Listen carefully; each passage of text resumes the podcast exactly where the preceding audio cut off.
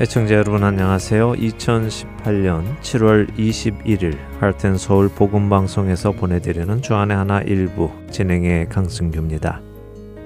지난 한 주도 내가 세상을 변화시키려 하는 것이 아니라 내가 주님의 말씀 안에서 변화됨으로 주께서 나를 통해 세상을 변화시키심을 경험하신 여러분들 되셨으리라 믿습니다.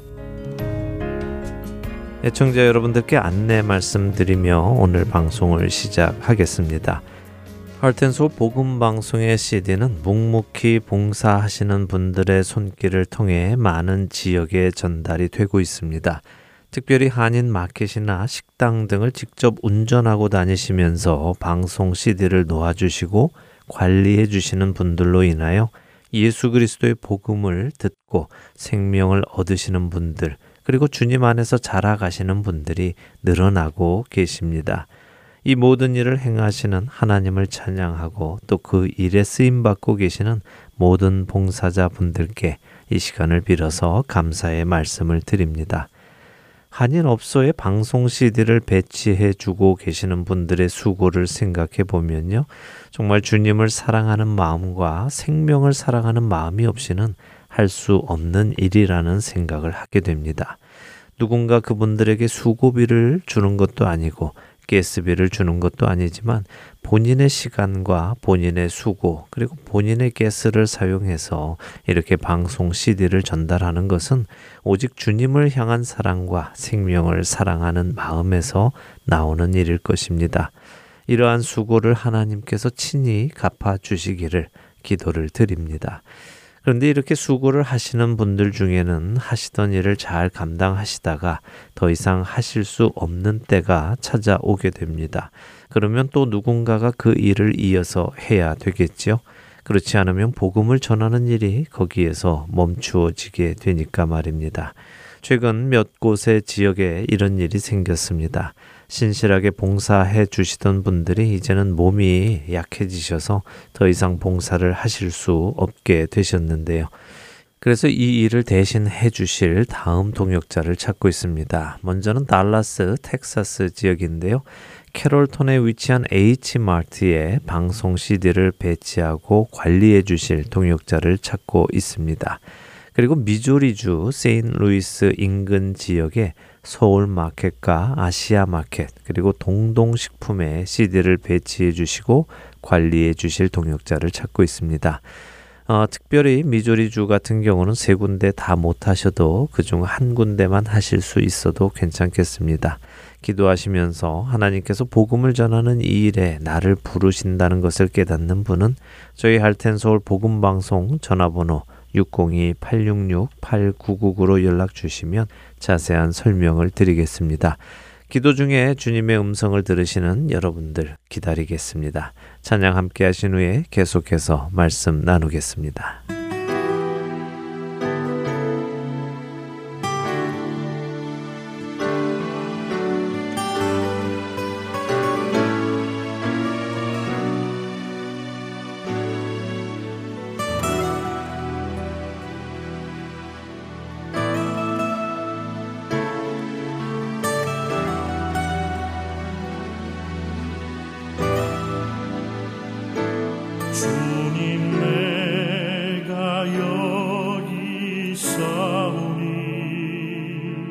나를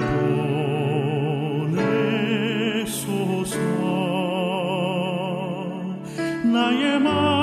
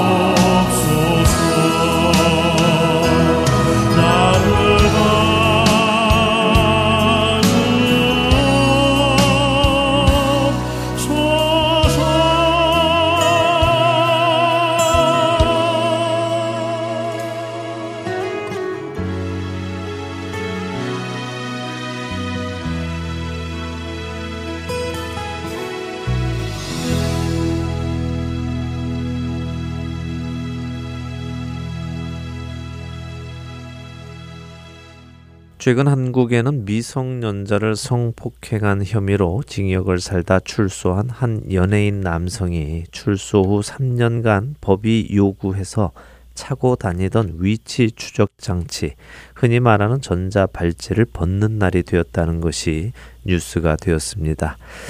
워낙 유명한 연예인이었기 때문에 뉴스가 된 것인데요. 그런데 이분은 앞으로 2년간 더 성범죄자 알림이라는 인터넷 사이트에 신상 정보가 또 공개가 된다고 합니다. 이 인터넷 사이트는 과거 성범죄를 저지른 사람들의 신상 정보가 법이 요구하는 시간 동안 담겨 있다고 합니다. 그 사람이 어디에 사는지, 무슨 죄를 지었는지 등이 공개가 된다고 하네요.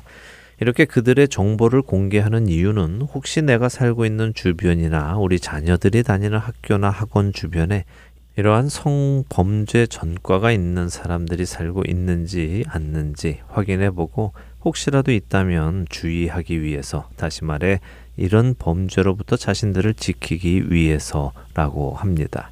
그래서 이런 범죄 경력이 있는 분들은 이사를 할 때도 신고를 하고 가야 한다고 합니다. 그래야 그들이 어디에 살고 있는지 추적할 수 있기 때문이지요.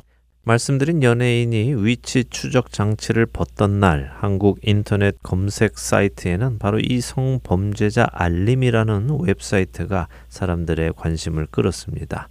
이렇게 우리 주위에 어떤 성범죄자가 살고 있는지 알 권리를 충족해주는 웹사이트가 있다는 사실이 그날 사람들에게 관심을 끈 것이지요. 성범죄를 저지른 당사자들에게는 자신들의 개인정보가 공개되는 것이 부끄럽기도 하고 자신들의 인권을 침해받는 것처럼 생각되기도 할 것입니다. 뭐 사실 저도 그렇다고 생각이 됩니다. 그러나 동시에 또 많은 성범죄자들이 같은 죄를 반복하고 있기에 잠재적인 피해자들은 이 사실을 아는 것이 또한 자신들을 보호하기 위한 인권의 조건이기도 할 것입니다.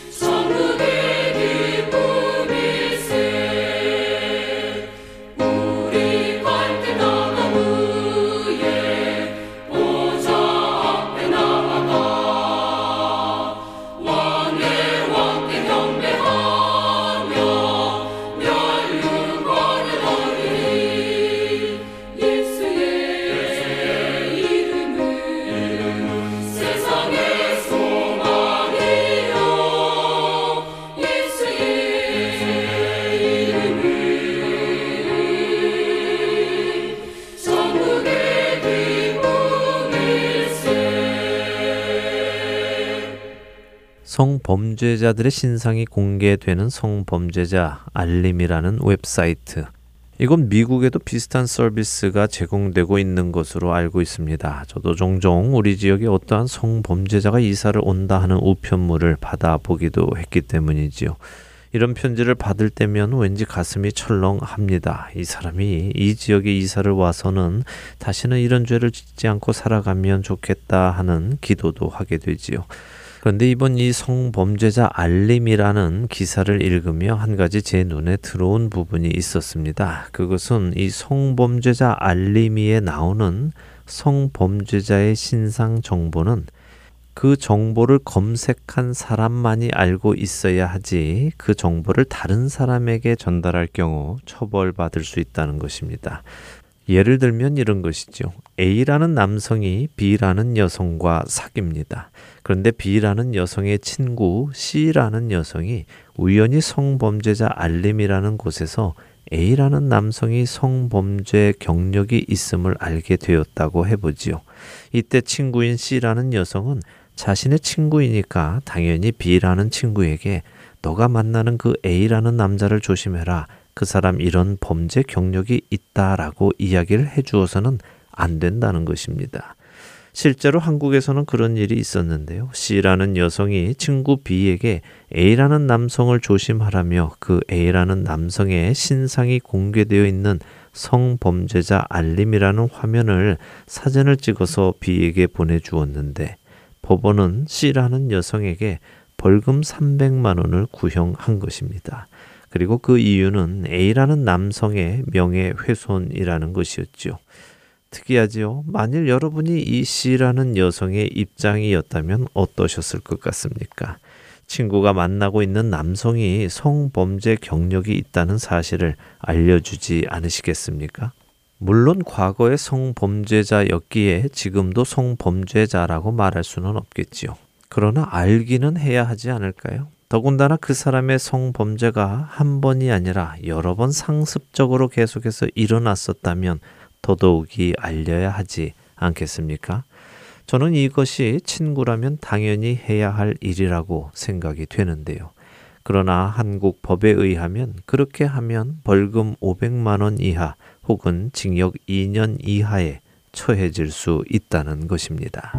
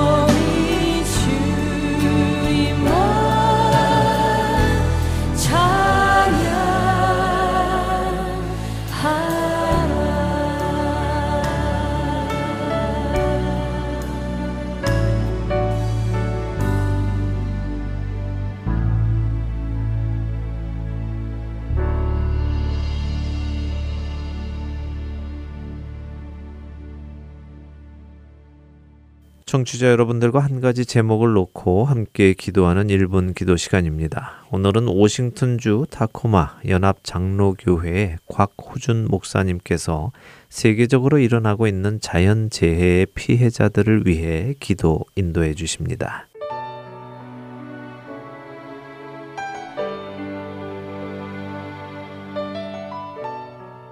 할트앤 서울 복음 방송 1분 기도 시간입니다. 저는 워싱턴주 다코마 연합장로교회 곽호준 목사입니다. 오늘은 자연재해로 인해 어려움을 겪고 있는 자들을 위해 기도하는 시간을 가지려 합니다. 현재 세계 곳곳에 태풍으로 인해 피해가 많이 있습니다. 한국도 태풍으로 인해 침수된 곳이 많이 있고 여러 피해를 입은 사람들이 많이 있습니다. 그리고 일본은 남서부 지방에 폭우가 많이 쏟아져서 사망 및 실종자 수가 100여 명이 넘었고 현재도 계속 늘어나는 추세에 있다고 합니다. 그들을 위해 기도하길 원합니다. 가족을 잃은 슬픔, 자신의 안식처가 무너진 슬픔, 어려움을 겪고 있는 그들을 위해 기도하길 원합니다. 함께 기도하시겠습니다.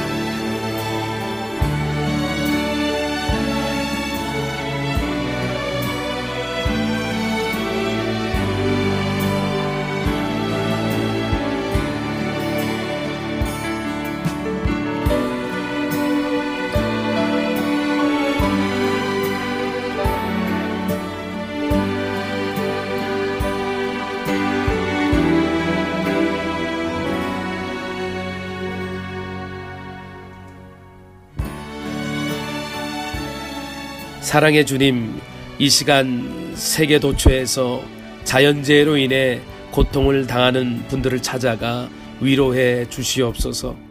사랑하는 사람들과 삶의 터전을 잃어버린 분들의 마음을 위로하여 주시고 하루속히 회복시켜 주시옵소서. 예수님의 이름으로 기도드립니다. 아멘.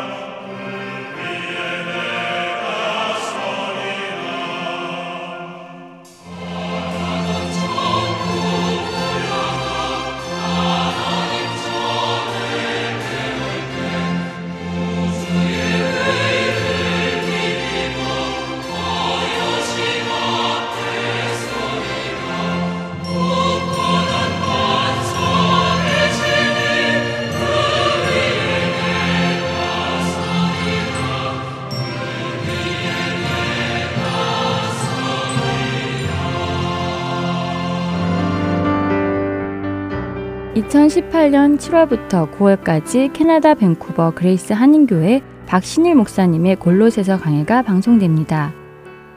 각종 이단들로부터 복음이 흔들리고 있던 골로새 교회에게 바른 신앙과 복음을 다시 세우기 위해 쓴 바울의 편지 골로새서 강해를 통해 우리의 신앙도 다시 한번 올바로 세워지기를 원합니다.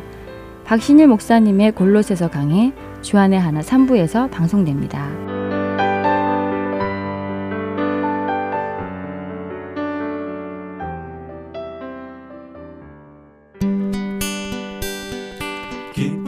소식 사랑으로 땅끝까지 전하는 아랜소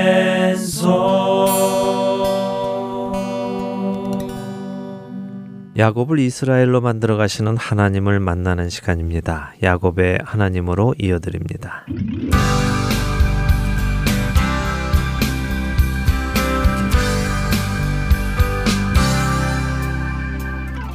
애청자 여러분 안녕하세요. 야곱의 하나님 진행의 민경훈입니다. 네, 여러분 안녕하세요. 강승규입니다. 야곱이 지난 시간에 드디어 라반과의 14년간의 무보수 노동의 계약을 끝내고 이제는 보수를 받기로 했습니다. 네, 일단 표면적으로는 그랬죠. 어, 처음 7년은 자진해서 다음 7년은 속아서 노동을 했습니다. 어, 사실 원치 않는 아내 레아를 받아들이고 야곱은 7년의 세월을 농락당한 것이죠. 라반에게 완전히 당한 것입니다. 네, 그런데 이번에도 또 당했네요. 예, 야곱 딴에는 머리를 좀 쓴다고 양과 염소 중에 숫자가 상대적으로 좀 적은 아롱진 것과 점 있는 것들을 달라고 요구를 했는데요. 그러겠다고 장인 라반이 대답을 해놓고요. 그날 저녁에 자신의 양떼와 염소떼에서 이렇게 아롱지고 점 있는 것들을 다 골라내서 자기 아들에게 맡기고는 3일 길이나 되는 먼 곳으로 떠나 보냅니다. 아주 야곱의 눈에서 멀리 보내버린 음, 것이죠. 네, 그렇죠. 근처에 얼씬도 하지 못하게 해버린 것입니다. 혹시라도 남은 양떼와 교배라도 해서 또 아롱지거나 점 있는 것들이 나와서 야곱의 재산이 될까봐 라반은 머리를 썼지요. 그리고 야곱은 그렇게 아무것도 없이 라반의 양떼들을 다시 돌보게 된 것입니다. 음, 그런데 지난 시간 마지막에 야곱이 특이한 방법으로 양떼와 염소떼들을 교배를 시켰습니다. 네. 나무를 가져다가 껍질을 벗겨서 개천물 구유에 세우고 양과 염소떼들이 그 앞에서 교배하도록 했지요. 예, 아주 특이한 방법을 사용했지요. 네. 예, 그리고 특별히 튼튼한 양들이 교배를 할 때 이런 일을 했고요. 약한 양이 교배를 할 때는 하지 않음으로써 튼튼한 양들의 새끼들은 자신이 가지고 약한 양의 새끼들은 장인의 것이 되도록 이번에는 또 야곱이 이렇게 머리를 써서 장인 라반을 속입니다. 정말 속고 속이는 두 사람이네요. 예, 머리 싸움이 치열하죠. 네. 예, 어찌되었든 어, 이런 방법을 사용한 야곱이 번창하게 되었고요. 어, 그의 소유가 많아졌다고 성경은 말씀하십니다. 그래서 지난 시간 끝에 정말 이런 일이 가능한가 하는 질문이 있었죠. 네. 어, 오늘 그 답을 창세기 31장에서 보겠다고 말씀드렸습니다. 자, 야곱이 했던 일, 그러니까 버드나무와 살구나무, 신풍나무 이런 나무를 가져다가 그 껍질을 벗기고 그 가지를 개천 물 구유에 세우고 하던 일은 당시 근동 지방에서 있었던 미신적인 방법으로 알려져 있습니다. 어, 그럼 야곱이 이런 미신적인 일을 했는데도 하나님께서 그를 축복하셨는가? 이것은 우리에게 퀘스천이 될 만하지요. 그러게요. 어떻게 그런 미신적인 방법을 쓰는데도 야곱이 부유하게 되었을까요? 궁금합니다. 네. 자, 그럼 그 답을 찾아보지요. 어, 창세기 31장 1절과 2절을 먼저 읽어 보겠습니다. 야곱이 라반의 아들들이 하는 말을 들은즉 야곱이 우리 아버지의 소유를 다 빼앗고 우리 아버지의 소유로 말미암아 이 모든 재물을 모았다 하는지라. 야곱이 라반의 안색을 본즉 자기에게 대하여 전과 같지 아니하더라. 네, 자 라반의 아들들의 이야기를 좀 들어보지요. 이들은 야곱이 자신들의 아버지의 소유를 다 빼앗았고 그 빼앗은 소유로 이처럼 부자가 되었다라고 말을 하고 있습니다.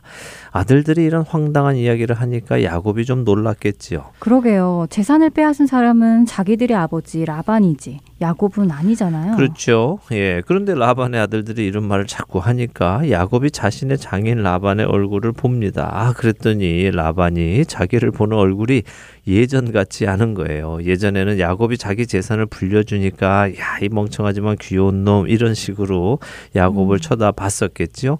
어, 그런데 아들들이 자꾸 이렇게 얘기하고 실제로 자기는 요즘 양들이 맨 약한 것들만 생기고 야곱의 재산은 자꾸 늘어가는 것을 보니까 야곱 이 놈이 무슨 짓을 했나 의심하게 되었다는 것이죠.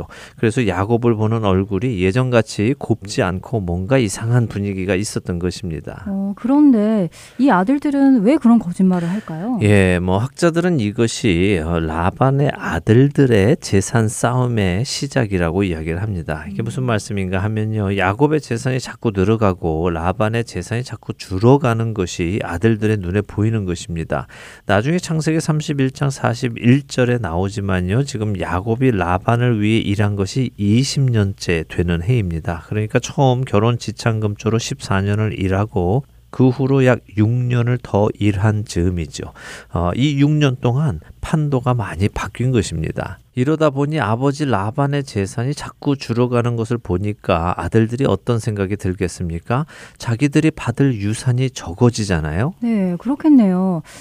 아버지의 재산이 줄어드니까 음. 자신들이 상속받을 유산이 자연히 줄어드는 것이네요. 그렇죠. 그러니까 이들이 어떤 생각을 한 것이냐 하면 야곱의 재산을 통째로 먹자 하는 것이죠. 음. 야곱의 재산을 가져와서 아버지 명의로 한다면 그것이 결국 자신들의 유산으로 떨어질 것이다 하고 계산을 하고 지금 아버지를 부추기면서 야곱의 재산을 뺏을 싸움을 시작한 것이다라고 학자들은 이야기한다는 것이죠. 아, 그러니까 라반의 아들들끼리 유산 싸움을 한 것이 아니라 라반의 아들들이 하나가 되어서 야곱과 싸움을 하는 것이군요. 네, 맞습니다. 지난 시간들 속에서 보아왔던 야곱의 성품은요.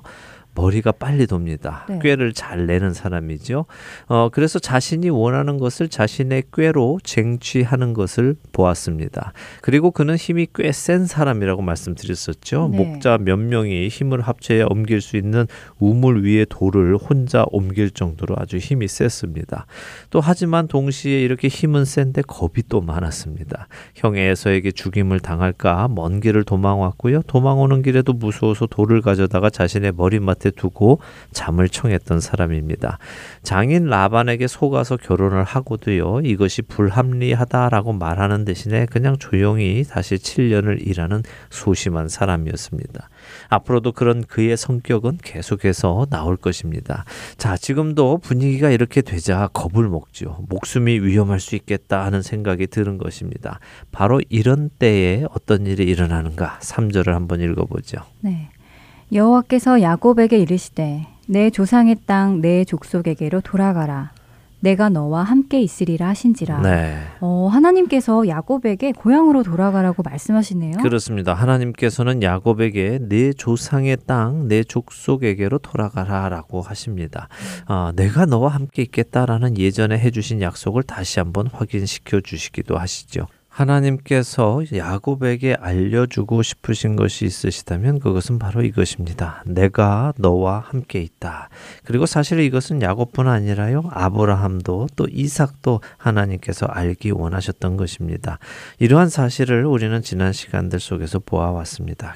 하나님께서 이들에게 원하셨던 것은 하나님께서 주신 약속과 하나님은 그 약속을 이행하시는 분이라는 것, 그리고 그 약속을 이행하시기 위해서 그 사람들과 동행하신다는 것을 알기 원하셨던 것이죠.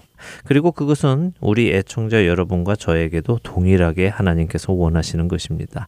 하나님께서는 우리에게 무언가를 요구하시기 전에 먼저 하나님이 우리와 함께 하신다는 것을 깊이 깨닫기를 원하십니다. 그것을 깨달아야 그 다음 일이 진행이 되기 때문이죠. 네, 하나님의 동행하심을 체험하는 우리가 되기를 바랍니다. 네, 아멘입니다. 자, 하나님이 이렇게 떠나라고 하시자 4절에 야곱은 사람을 보내서 라헬과 레아를 자기 양 양떼가 있는 들로 불러왔다고 하십니다. 그리고는 자초지종을 설명을 하는데요. 어, 당신들의 아버지의 표정이 예전 같지 않다. 나를 이제는 선대하지 않으셔. 그래도 내 아버지의 하나님은 나와 함께 계셨어. 라고 5절에 말을 합니다. 야곱은 하나님을 나의 하나님이라고 하지 않고 내 아버지의 하나님이라고 하네요. 그러게 말입니다. 참으로 안타까운 음. 일이죠. 네. 어, 내 할아버지 아브라함의 하나님, 내 아버지 이삭의 하나님, 참 좋으시고 놀라우신 분이시고 생명 주시는 분이시지만 거기에 멈춰서는 안 됩니다. 그 하나님이 나의 하나님이 되셔야 하는 것이죠. 조금 전 말씀드린 하나님께서 동행하심을 체험하는 것이 곧 하나님이 나의 하나님이 되시는 것입니다. 기억하십니까? 야곱이 처음 떠나올 때요. 그는 베델에서 하나님의 약속을 받았죠. 그때 그는 하나님이 그 약속대로 다 지켜 주셔서 나를 이곳까지 안전히 데리고만 오신다면 하나님은 나의 하나님이 되실 것입니다. 라고 했습니다. 그만큼 야곱은 쉽게 누구를 믿지 못하는 사람이었죠. 그것은 그만큼 자신이 또 남을 속이기 때문에 그렇기도 합니다. 그러게요. 살면서 보면요. 남을 속이지 않는 사람은 자신도 남을 잘 믿더라고요. 반면에 남을 잘 속이는 사람은 자신도 남의 말을 잘 안 믿고요. 예, 맞습니다. 사람은 다 자기 수준에서 네. 남을 평가하지요. 음. 자, 계속 보지요. 6절에 야곱은 자신이 아내들의 아버지 라반을 부끄러울 것 없이 섬겼음을 말합니다. 하지만 아내들의 아버지인 라반은 자신을 그렇게 부끄럼 없도록 대해주지는 않았다는 것이죠. 어, 그러면서 라반이 자신에게 품삯을 열 번이나 변경을 했다고 말합니다. 이게 무슨 말이냐 하면요. 처음에 야곱과 라반이 품삯을 정할 때요. 아롱지고 점 있는 것은 야곱의 것, 흠 없고 깨끗한 것은 라반의 것 이런 식으로 품삯을 주겠다고 정했단 말입니다. 그런데 자꾸 아롱지고 점 있는 양들이 나오니까 라반이 그것을 바꾼 것입니다. 야, 야곱아, 네가 하얀 양 가져라. 아롱지고 점 있는 것은 나 주고 이렇게 바꾼 것이죠. 그리고 이것을 열 번이나 했다는 것입니다. 계속해서 많은 것, 좋은 것은 라반 자신이 가지려고 꼼수를 부린 것이죠. 아, 라반의 치사하고 교활한 모습이 다시 한번 확인되는 것이군요. 네, 맞습니다.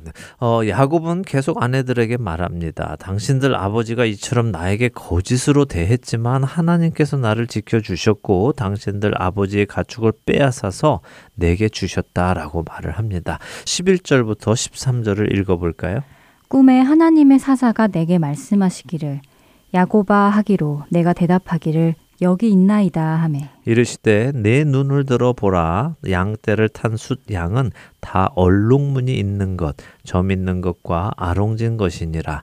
라반이 네게 행한 모든 것을 내가 보았노라. 나는 베델의 하나님이라 내가 거기서 기둥에 기름을 붓고 거기서 내게 서원하였으니 지금 일어나 이곳을 떠나서 내 출생지로 돌아가라 하셨느니라. 네, 자 야곱이 비록 당시 근동 지방의 미신적인 방법으로 아롱지고 점 있는 양과 염소를 얻으려 했지만요, 그 양떼를 탄 숫 양을 육신의 눈이 아니라 영의 눈을 뜨고 보았더니 다 얼룩무늬 있는 것, 점 있는 것과 아롱진 것이었다는 것이고요. 이 일을 하나님께서 하셨다는 것을 지금 아내들에게 이야기하고 있는 것입니다. 하나님께서 라반이 야곱에게 행한 모든 것을 보시고 이렇게 해 주셨다고 야곱은 고백합니다. 야곱은 흥하고 라반은 쇠한 것이죠. 어, 이것은 곧 하나님께서 아브라함에게 하셨던 약속, 너를 축복하는 자를 내가 축복하겠고, 너를 저주하는 자를 내가 저주하겠다 하셨던 그 약속을 지키시는 것입니다. 어, 어쨌든 아내들에게 지금껏 그대들의 아버지에게서 나를 지켜주신 그 하나님께서 이제 나를 고향으로 돌아가라고 하신다. 당신들은 어떻게 하겠는가 하고 의견을 묻는 것이죠. 이에 아내들이 어떻게 대답을 할까요? 14절부터 16절을 읽어보겠습니다. 라헬과 레아가 그에게 대답하여 이르되 우리가 우리 아버지 집에서 무슨 분깃이나 유산이 있으리오. 아버지가 우리를 팔고 우리의 돈을 다 먹어버렸으니 아버지가 우리를 외국인처럼 여기는 것이 아닌가. 하나님이 우리 아버지에게서 취하여 가신 재물은 우리와 우리 자식의 것이니 이제 하나님이 당신에게 이르신 일을 다 준행하라. 네. 어, 야곱의 아내들도 아버지를 별로 안 좋아하는 것 같네요. 예, 그래 보이죠? 네. 예, 레아와 라헬의 말은 이런 말입니다. 우리 집안에서 딸들인 우리에게 무슨 유산이 있겠느냐? 이미 아들들이 다 꿰차고 있는데 우리는 물려받을 것도 없다. 더군다나 우리 아버지 성격 한번 봐라. 우리를 야곱에게 팔아먹고는 우리의 결혼 지참금까지 우리 아버지가 다 먹어버리지 않았나 하고 말하는 것입니다. 전에도 설명을 드렸죠. 결혼 지참금은 딸이 혹시 혹시라도 과부가 되었을 때나 먹고 살기 힘들어졌을 때 도와주기 위해서 받아놓은 일종의 적금 같은 것인데요. 그걸 아버지가 다 써버렸든지 아니면 자기 재산으로 다 넘겼든지 여하튼 이 딸들은 그 돈이 자신들에게 돌아오지 않을 것을 알고 있는 것입니다. 그렇게 자신들은 이런 집안에 미련이 없다는 것입니다. 그래서 남편인 야곱이 하고 싶은 대로 다 하라고 하는 것이죠. 야곱이 그렇게 하면 우리들도 따르겠다라고 하는 것입니다. 자, 이렇게 해서 야곱의 귀향길이 시작이 되는 것인데요. 야곱이 자식들과 아내들을 낙타에 태우고 자신의 모든 소유를 가지고 고향으로 가려고 했다고 18절까지 말씀하십니다. 자, 그런데 19절에 보면 라헬이 뭔가 좋지 않은 일을 하는데요. 한번 읽어 주시죠. 그때 라반이 양털을 깎으러 갔으므로 라헬은 그의 아버지의 드라빔을 도둑질하고 네. 어, 라헬이 아버지의 드라빔을 훔쳤네요. 네. 드라빔은 이방신의 모습을 한 우상이라고 알고 있는데요. 맞습니다. 드라빔은 당시 근동 지역에 있던 신상을 이야기하는데요. 음. 이 드라빔은 그 집안의 수호신으로 섬김을 받고 있는 사람 모양의 신을 손에 잡을 수 있는 사이즈로 만들어낸 우상입니다. 그럼 라헬이 자기 집안의 수호신을 아버지로부터 훔쳐 달아난 것이네요. 네, 그렇죠. 어, 그런데 많은 분들이 라헬이 우상 숭배를 해서 아버지의 드라빔을 훔쳐 달아났다고 생각하고 계시는데요. 물론 그런 의미도 있겠습니다만, 당시 근동 지역의 문화를 보면 그 외에도 이 드라빔이 하는 역할이 또 있습니다.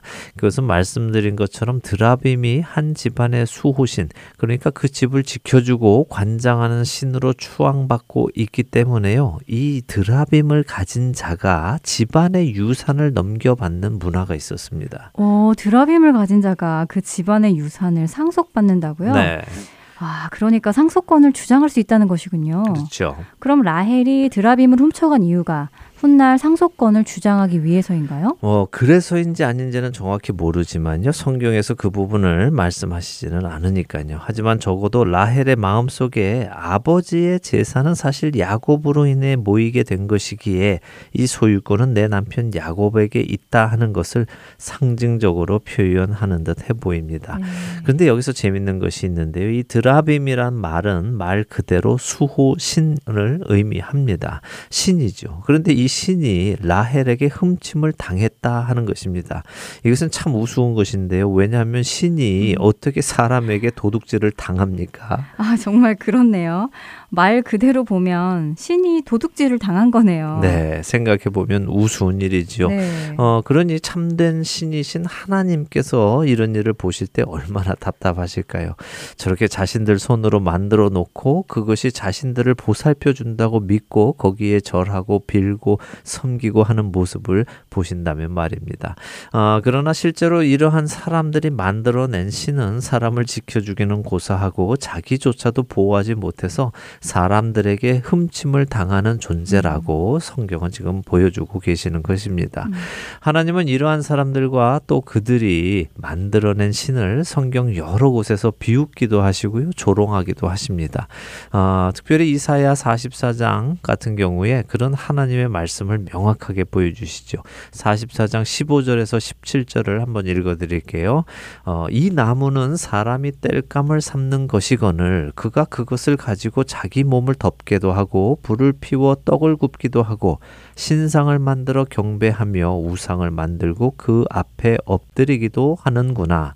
그 중에 절반은 불에 사르고 그 절반으로는 고기를 구워 먹고 배불리며 또 몸을 덮게 하여 이르기를 아 따뜻하다. 내가 불을 보았구나. 하면서 그 나머지로 신상 곧 자기의 우상을 만들고 그 앞에 엎드려 경배하며 그것에게 기도하여 이르기를 너는 나의 신이니 나를 구원하라. 하는도다. 땔감으로 쓰는 나무로 신상을 만들어 경배하며 자신을 구원해 달라고 기도하는 사람들의 한심한 모습을 지적하고 계시는군요. 네, 우상 숭배란 하나님의 눈으로 볼 때요 정말 우스운 일입니다. 네. 예, 하나님이 인간에게 사용하라고 주신 것들을 오히려 섬기고 있는 모습이니까요. 음. 이것은 마치 우리가 숟가락을 보면서요, 야, 이 숟가락이 나를 밥 먹여 주는구나 하면서 나를 밥 먹여 주시는 신이라고 섬기는 것과 마찬가지죠. 어, 숟가락을 신으로 섬긴다고요? 네.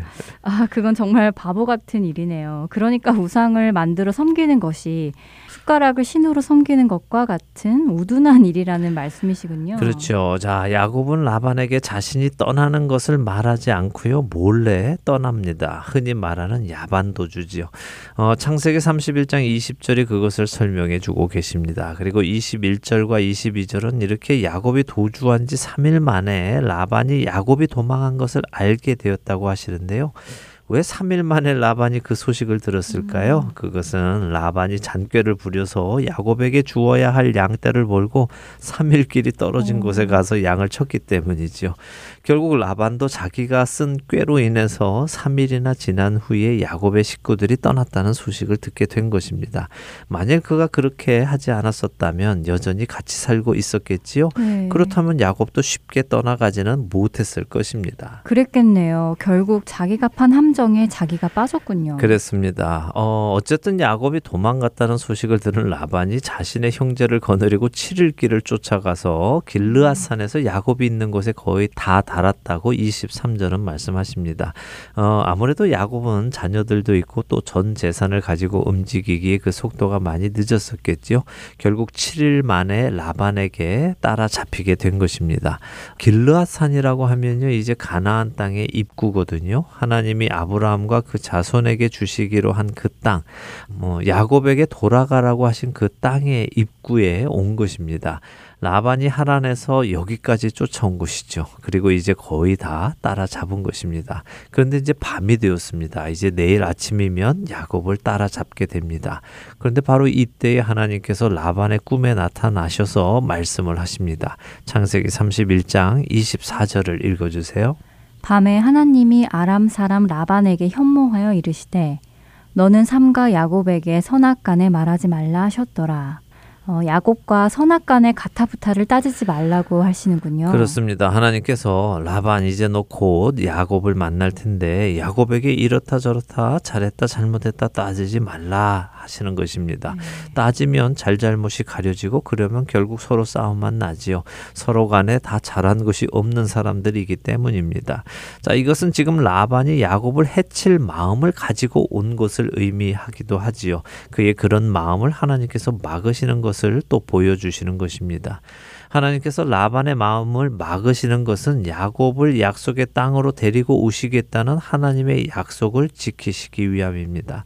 이처럼 하나님은 그 약속을 지키시기 위해서요. 야곱이 모르는 때에도 또 야곱이 모르는 곳에서 일을 하고 계시죠. 우리의 삶도 마찬가지입니다. 하나님은 우리가 모르는 곳에서 또 우리가 모르는 때에도 우리를 구원하시겠다는 약속을 지키시기 위해서 일을 하고 계십니다. 구원의 날까지 우리를 인도하실 그그 약속을 지키시기 위해서 일하고 계시죠. 자, 이것을 우리가 깨닫고 믿음으로 담대하게 이 땅의 삶을 살아가면 좋겠습니다. 아멘입니다. 하나님께서 지금 야곱에게 그것을 가르치고 계시는 것이군요. 우리도 함께 이 기회를 통해 배울 수 있기를 바라는데요. 네. 야곱의 하나님, 오늘 마칠 시간이 되었네요. 오늘은 창세기 31장 1절에서 24절까지 말씀을 보았습니다.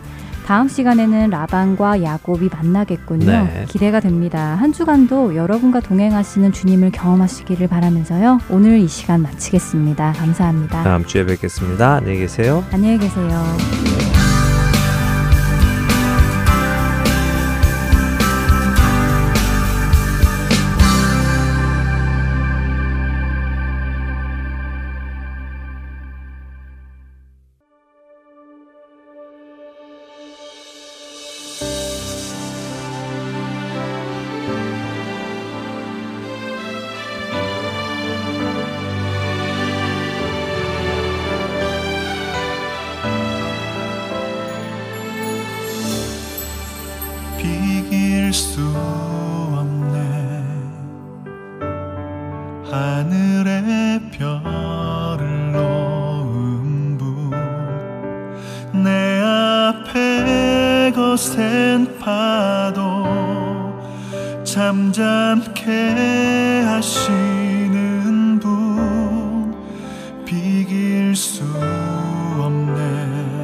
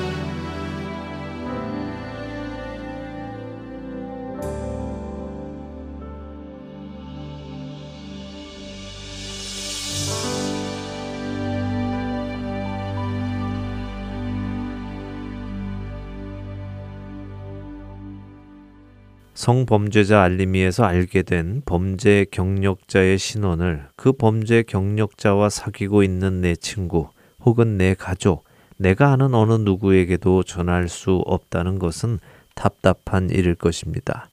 법은 그러한 사실을 전하는 것은 범죄 경력자의 명예를 훼손하는 것이라고 했습니다.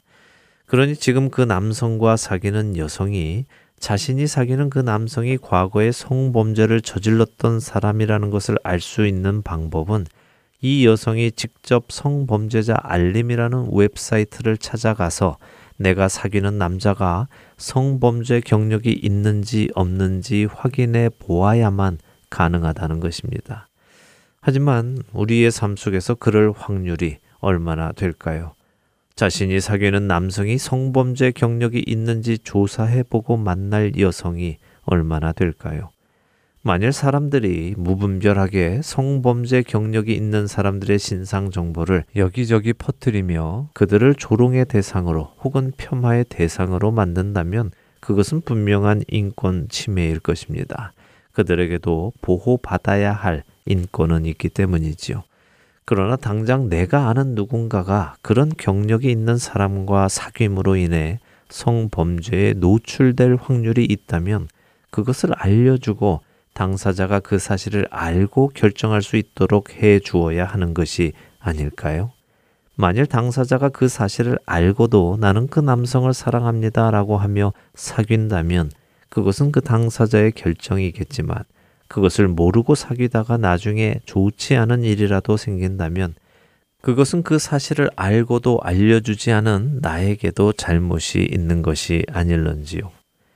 제가 여러분들께 오늘 이 이야기를 나누는 이유는 사실 성범죄 경력이 있는 사람들을 알려주는 것이 맞다, 틀리다 라는 말씀을 드리려는 것은 아닙니다.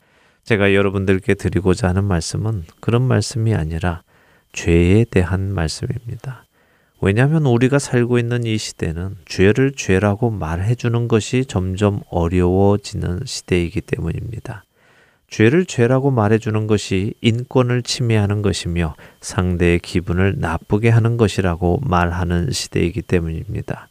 죄를 죄라고 말해주는 것은 정죄하는 것과는 분명히 다릅니다. 당신 같은 사람은 천벌을 받아야 합니다. 라고 말하는 것은 정죄이지요. 그러나 지금 당신이 하고 있는 이 일은 하나님 앞에 죄입니다. 라고 말하는 것은 정죄가 아니라 사실을 말해주는 것입니다. 우리가 살고 있는 시대는 이혼이 하나님께서 기뻐하지 않으시는 일입니다. 라고 말하기 어려운 시대입니다. 이미 수많은 사람들이 이혼을 했고 지금도 이혼을 하고 있기 때문이지요. 그러니 그들의 감정이 상하지 않도록 그 부분을 덮어두게 됩니다. 그리고 이것은 이혼뿐이 아니지요. 혼전 동거, 동성애 결혼과 같은 남녀 관계의 문제뿐 아니라 형제를 미워하는 것, 형제를 욕하는 것, 시기하는 것도 마찬가지입니다. 또 사회적으로 볼 때 세금을 내지 않거나 사회적으로 요구되어지는 일들을 요리조리 빠져나가는 것도 다 포함이 됩니다. 이러다 보니 성경의 말씀이 불편해지게 됩니다. 심하게는 성경의 말씀들을 삭제해야 할 지경에까지 왔지요. 옛 사람에게 말한 바 살인하지 말라. 누구든지 살인하면 심판을 받게 되리라 하였다는 것을 너희가 들었으나 나는 너희에게 이르노니 형제에게 노하는 자마다 심판을 받게 되고 형제를 대하여 라가라 하는 자는 공회에 잡혀가게 되고 미련한 놈이라 하는 자는 지옥 불에 들어가게 되리라. 또 간음하지 말라 하였다는 것을 너희가 들었으나 나는 너희에게 이르노니 음욕을 품고 여자를 보는 자마다 마음에 이미 간음하였느니라. 또 일러스되 누구든지 아내를 버리려거든 이혼 증서를 줄 것이라 하였으나 나는 너에게 이르노니 누구든지 음행한 이유 없이 아내를 버리면 이는 그로 가늠하게 함이요 또 누구든지 버림받은 여자에게 장가드는 자도 가늠함이니라. 마태복음 5장에 나오는 예수님의 이 말씀들이 우리 시대에 적용이 된다고 생각하십니까? 로마서 1장이나 로마서 13장에 나오는 수많은 죄의 열거들은 어떻습니까? 또 사람이 선을 행할 줄 알고도 행하지 아니하면 죄라고 하시는 야고보서 4장 17절의 말씀은 어떻고요? 만일 성경이 죄라고 말씀하신 일을 하고 있는 어느 누군가에게 가서 형제님, 예수님이 이렇게 말씀하셨습니다라고 말을 전한다면 우리는 어떤 반응을 보게 될까요? 아마도 혐오 범죄자라고 고소를 받게 될지도 모릅니다. 사랑하는 할텐 서울 복음 방송 애청자 여러분. 세상은 우리에게 다른 사람에게 죄가 죄인지 알려주지 못하게 하고 있습니다. 그 사람이 우연치 않게 성경을 직접 열어서 자신이 직접 그 글을 읽는 것은 어떻게 하지 못하지만 내가 알고 있는 그 사실을 그 사람에게 전해주는 것은 하지 못하도록 하고 있습니다. 그것이 그들의 인권을 위함이라고 이야기하고 있지요. 얼마 전 미국 인디애나의 한 교회는 동성애를 죄라 지적하는 것이 혐오 범죄가 아니라 동성애가 하나님을 혐오하는 범죄다. 그렇기에 회개하라라는 표지판을 써 놓았다가 그 건물에서 쫓겨나는 일이 있었습니다. 또 트위터라는 유명한 소셜 미디어의 대표인 잭 돌시라는 사람은 성소수자 인권의 달이었던 지난 6월 동성애가 죄라고 믿는 크리스천 정신으로 세워진 칙필레라는 식당에서 식사를 했다는 이유로 수많은 트위터 사용자들에게 사과를 하는 일도 있었지요.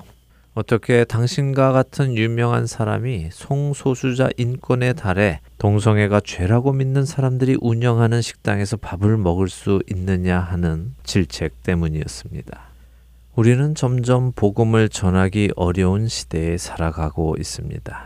그리고 이 일은 더욱 어려워지게 될 것입니다.